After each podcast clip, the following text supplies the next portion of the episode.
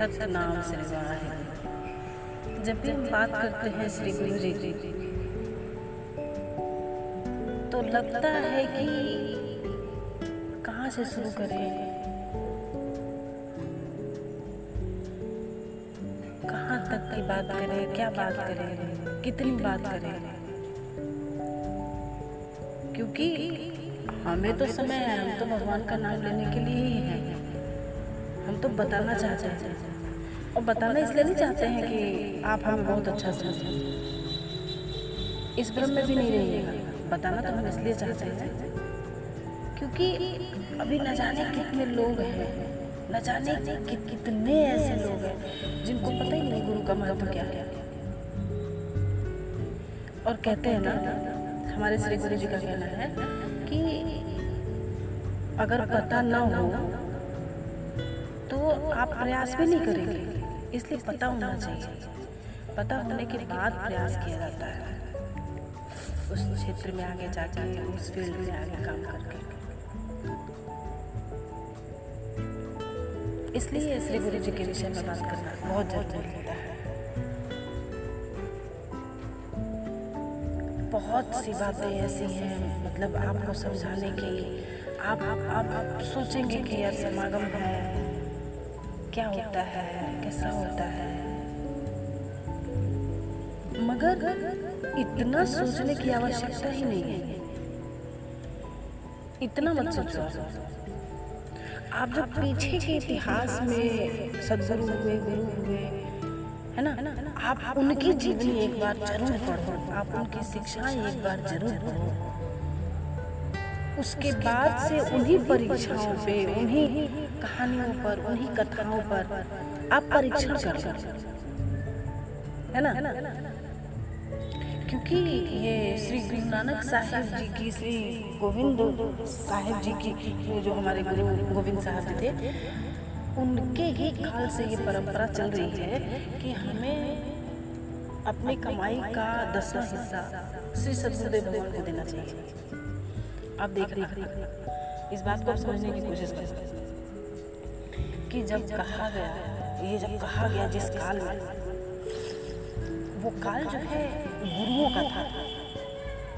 गुरुओं ने इतनी कुर्बानियाँ दी अपने अपने बच्चों की, अपने लोगों की, सिर्फ़ हिंदू धर्म को बचाने के लिए। उनका अपना कुछ नहीं था, वो हिंदू धर्म को बचाने के लिए सब वो सब जो भी लड़ाइयाँ लड़ी उन्होंने जो भी कुर्बानियाँ दी, उन्होंने हिंदू धर्म को बचाने के लिए किया ठीक है ठीक है। और उसी समय उनका ये कहना है कि आप ऐसा करो।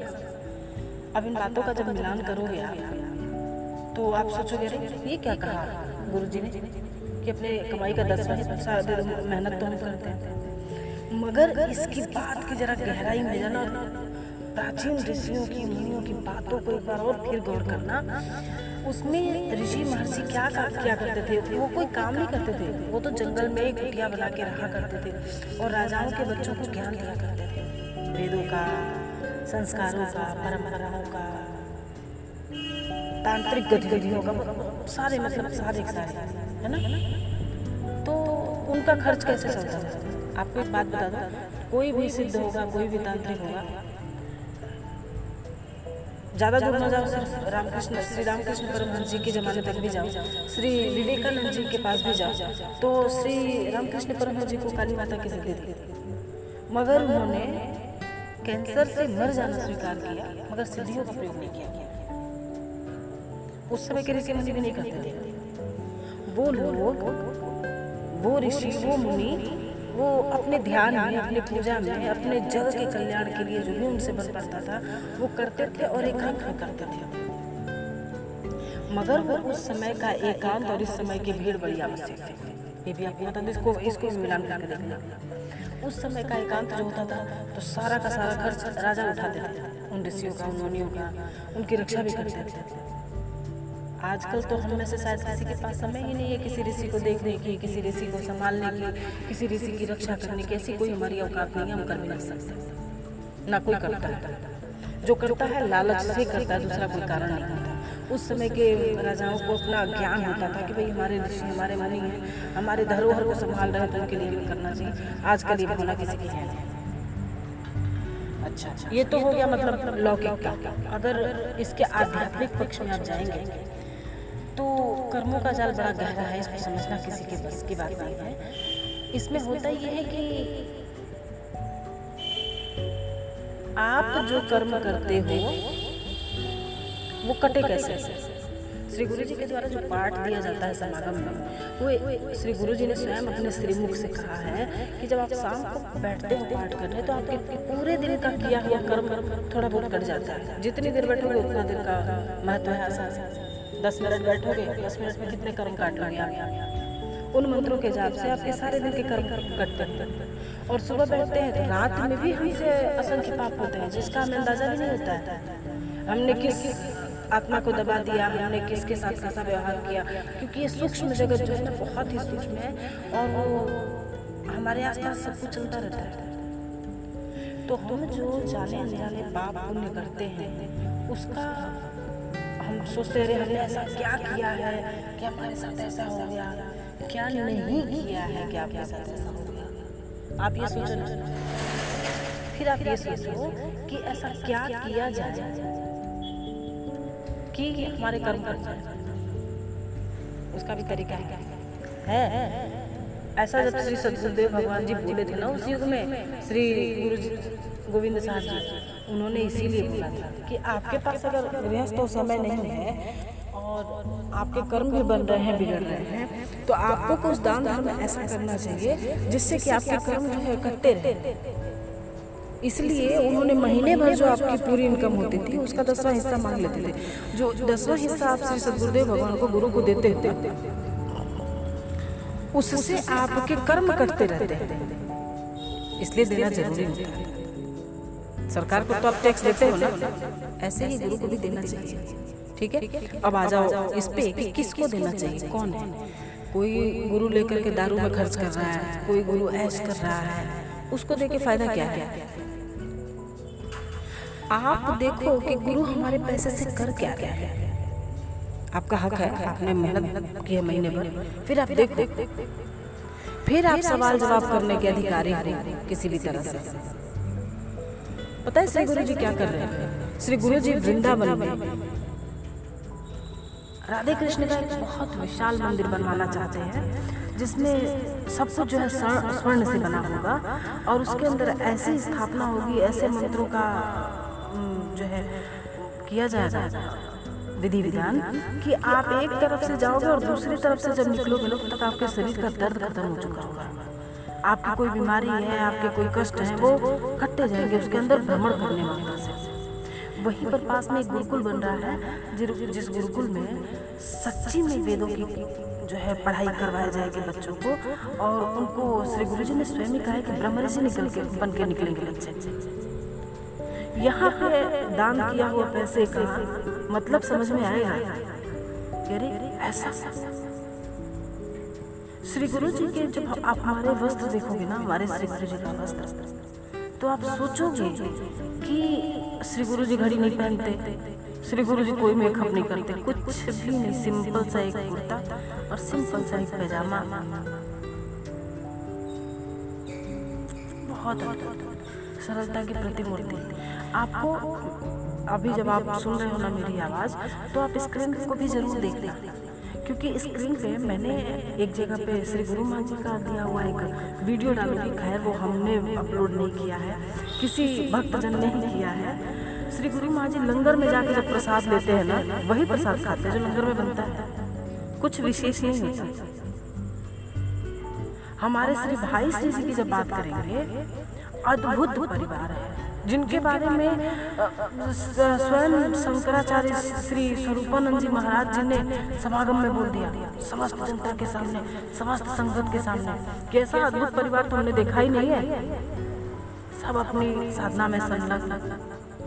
किसी को संसार में क्या चल रहा है छल कपट प्रपंच किसी को नहीं आता हमारे भाई श्री जी जब भी समय मिलता है गऊ को चारा डालना किसी मस्जिद के मरम्मत करवा देना। और श्री भाई सी जी ही जो है, मंदिर का सारा कार्यभार संभालते हैं। कम उम्र न शादी न शादी की कोई ललक। और इस तरह धार्मिक कार्यों में कौन संलग्न होता है? इससे साबित होता है कि श्री गुरु जी के ही पद चिन्हों पर श्री भाई श्री जी हैं। जितने गहरे आयाम के संत हमारे श्री सदगुरुदेव भगवान जी हैं उन्हीं का गहरा आयाम उनके पुत्र में भी है। उनकी पुत्री में भी है। और हमारी गुरु माँ जी तो हैं ही, सरलता की प्रतिमूर्ति। उनके चेहरे की मुस्कान बता देती है गुरु माँ जी की कितने सरल है। गुरु माँ कभी बोलना नहीं चाहते, कभी अगर कोई संगत मिल जाती है तो आप ठीक हो बेटा।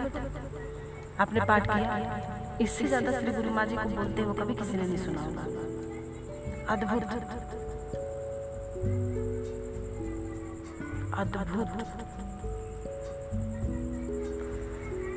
कभी श्री गुरु जी के मन में कोई लालच, कोई छल, कोई कहा, ये तो मैं मैंने पाप कर दिया कह के ऐसा हमारे श्री सदगुरुदेव भगवान जी का जो व्यक्तित्व है, अद्भुत। मतलब क्या कहूँ मैं कि आप अगर किसी भी परीक्षा के द्वारा आंक लो तो आप सौ में से भी दो हज़ार मार्क्स दोगे हमारे से सदगुरुदेव भगवान जी। आंकने की बात करूँ, मुझे तो ज़रूरत नहीं है। भाई, जो लोग नए जुड़ रहे हैं, जो लोग नए हैं, जिनको समझ में नहीं आने वाला है, उनके लिए बातें हैं। क्योंकि कहते हैं, हमारे श्री गुरु जी का ही कहना है, पानी पियो छान कर, गुरु करो जान जान लो, पहले पहले जान लो अच्छे से। तब जाना, पास में, गुरु के। हमारे से सदगुरुदेव भगवान जी की महिमा अपरंपार है। महिमा की बात कर रहे हैं श्री सदगुरुदेव भगवान जी की महिमा। मैं एक बात स्पष्ट जानती हूँ कि इंसान तो ऐसे नहीं होते हैं जैसे हमारे श्री सदगुरुदेव भगवान जी आप सोचते होंगे कि गुरु ब्रह्मा, गुरु विष्णु, गुरुदेव, महेश्वर, इस वजह से मैं भगवान कह रही हूँ गुरु जी को। नहीं नहीं, ऐसा नहीं। अगर मैं श्री सदगुरुदेव भगवान जी को भगवान कह रही हूँ, भगवान कह रही हूँ तो इसके पीछे बहुत गहरा कारण है। आप जितने लोग तक मेरी आवाज़ जा रही है, कोई एक ऐसा संत, कोई ऐसा एक व्यक्तित्व आप ढूंढ के लाओ, जो अढ़ाई तीन लाख लोगों को एक साथ लेकर के बैठे और उनमें से आधे के कष्ट तत्काल उसी वक्त खत्म हो जाए। एक आदमी को ऐसा ढूंढ के लाना जब भी कोई अवतार हुए ना चाहे वो महात्मा बुद्ध के रहे हैं चाहे वो श्री रामकृष्ण परम जी के रहे हो चाहे वो श्री स्वामी विवेकानंद जी के रहे हो चाहे श्री साईं बाबा के रहे हो चाहे श्री कबीर दास जी के रहे हो मैं मैं किसी संत की बुराई नहीं कर रही हूँ अब ध्यान देना। मैंने इन लोगों का नाम सौ सम्मान लिया है। चाहे श्री दिल्हा बाबा हो चाहे श्री मग्गा बाबा हो चाहे श्री पथिक बाबा हो किसी ने भी सबका कल्याण नहीं किया। जब वो रास्ते में आए कोई उनके रास्ते में निकल पड़ा कोई मिल गया तो उसका भला हो गया। उन्होंने रुक के कभी किसी के लिए इतनी बड़ी समागम करके और किसी का जो है उन, उन्होंने भला करने की बात नहीं सोची। किसी के कष्टों को लेकर के काटने की कोशिश नहीं की। आपसे सदगुरुदेव भगवान जी की महानता इससे आप पता चल जाएगा आपको कि कितने महान हैं। आध्यात्म की जिन ऊंचाइयों पर है श्री सदगुरुदेव भगवान जी, उस ऊंचाई पर जा करके और वहाँ से नीचे देखना, नीचे के लोगों को कवर अप करना, ये मतलब इसकी विवेचना नहीं कर सकते। इसकी विवेचना हो भी नहीं सकती। अद्भुत श्री सदगुरुदेव भगवान जी। इस युग के भगवान यही है। अब किसी कल के भगवान का इंतज़ार मत करो आप। नहीं आएँगे। क्योंकि कल के भगवान के भी जो गुरु हैं, उन्होंने इस पृथ्वी पर कदम रख दिया है।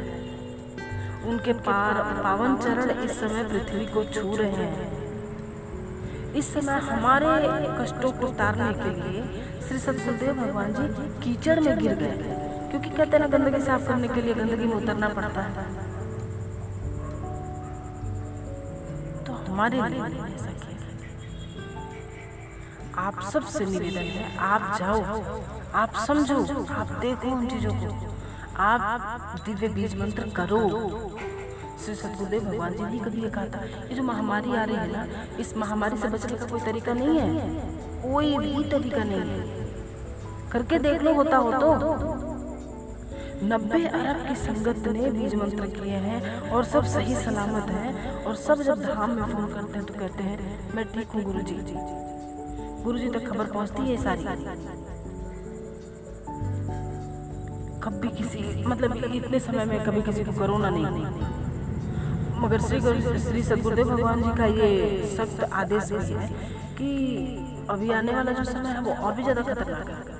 तो श्री सदगुरुदेव भगवान जी के वहाँ एक हवन सामग्री बनी हुई है। मैं बार बार एक बार और मैंने इस बात का ज़िक्र किया था कि श्री सदगुरुदेव भगवान के वहाँ जो वो बनी है हवन सामग्री, उसको सिर्फ़ अपने घर में चुटकी भर शाम को जलाना होता है, सुबह और उसका धुआँ जो है पूरे घर में देना पड़ता है और इससे आपके घर के अंदर का जो वातावरण है वो इतना शुद्ध हो जाता है कि उसमें कोरोना के कीटाणु प्रवेश नहीं करते। और इस बात को डब्ल्यू एच ओ वालों ने प्रमाणित कर दिया। सर्टिफिकेट भी दिया उन्होंने गुरु जी विधिवत। लेकिन ये बात अभी तक संगत के सामने ये बात अभी तक पूरी की पूरी जनता तक क्यों नहीं आई?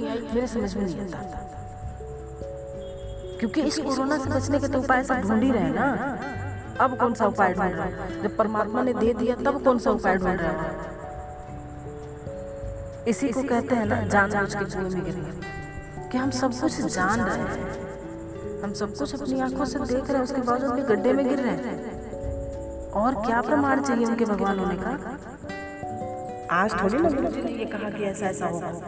श्री सदगुरुदेव भगवान जी ने तो इस बात का ज़िक्र कई सालों पहले कर दिया था कि समय ऐसा आएगा ऐसी ऐसी बीमारी आएँगी। न जाने और क्या सबूत चाहिए। मुझे तो नहीं लगता कोई सबूत चाहिए। अभी अभी श्री बारह अप्रैल को श्री सदगुरुदेव भगवान जी ने अपनी वाणी से में कहा है कि बारह अप्रैल 2020 से लेकर के 12 अप्रैल 2021 तक वो कोहराम मचेगा पृथ्वी पर कि जिसकी कोई कल्पना नहीं कर सकता। आप देख रहे हो जगह जगह लोगों की मार खसोट मारपीट बलात्कार मतलब हज़ार तरह का प्रपंच धरती पर चालू है। हमारे भारत से लेकर के बाहर विदेशों की भी बात कर रही हूँ? कोई भी शांति में नहीं है।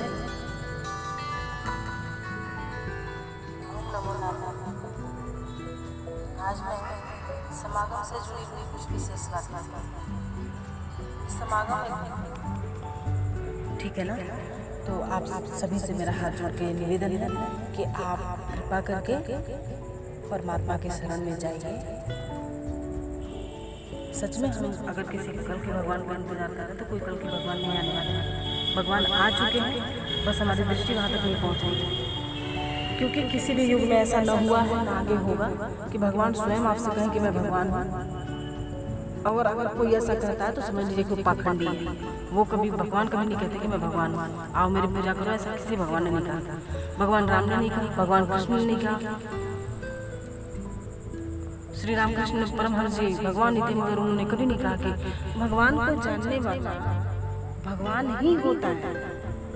और कोई सबूत चाहिए ये जानने के लिए कि जो भगवान को जान गया, वो भगवान ही है।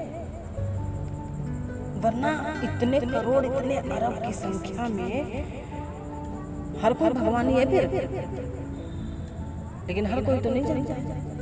आपके कष्टों को दूर करने वाला भगवान ही है। आप इस बात को समझने की कोशिश कीजिए। और श्री सदगुरुदेव भगवान जी से बड़ी से बड़ी संख्या में जुड़िए आप। ठीक है? और कोई प्रश्न नहीं। प्रश्न आप पहले कीजिए। उत्तर मिलने के बाद से गुरु जी के पास जाइए वैसे हमारे तर्क कुतर्क ना हमें ही ले डूबते और ये समय तर्क कुतर्क करने का नहीं है। ये समय है परमात्मा के करीब जाने का। ये समय है परमात्मा के शरणागत होने का। वरना एक कोरोना हमको ले जाएगी। कोरोना से बच गए महामारी ले जाएगी। महामारी से बच गए। कोई ना कोई प्रलय आने वाला है। हो जाएगा खत्म हो जाएगा। ठीक है? आप सभी से मेरा यह निवेदन है कि आप श्री गुरु जी तक पहुँचे और उनकी कृपा ग्रहण करें। 哦，弄了。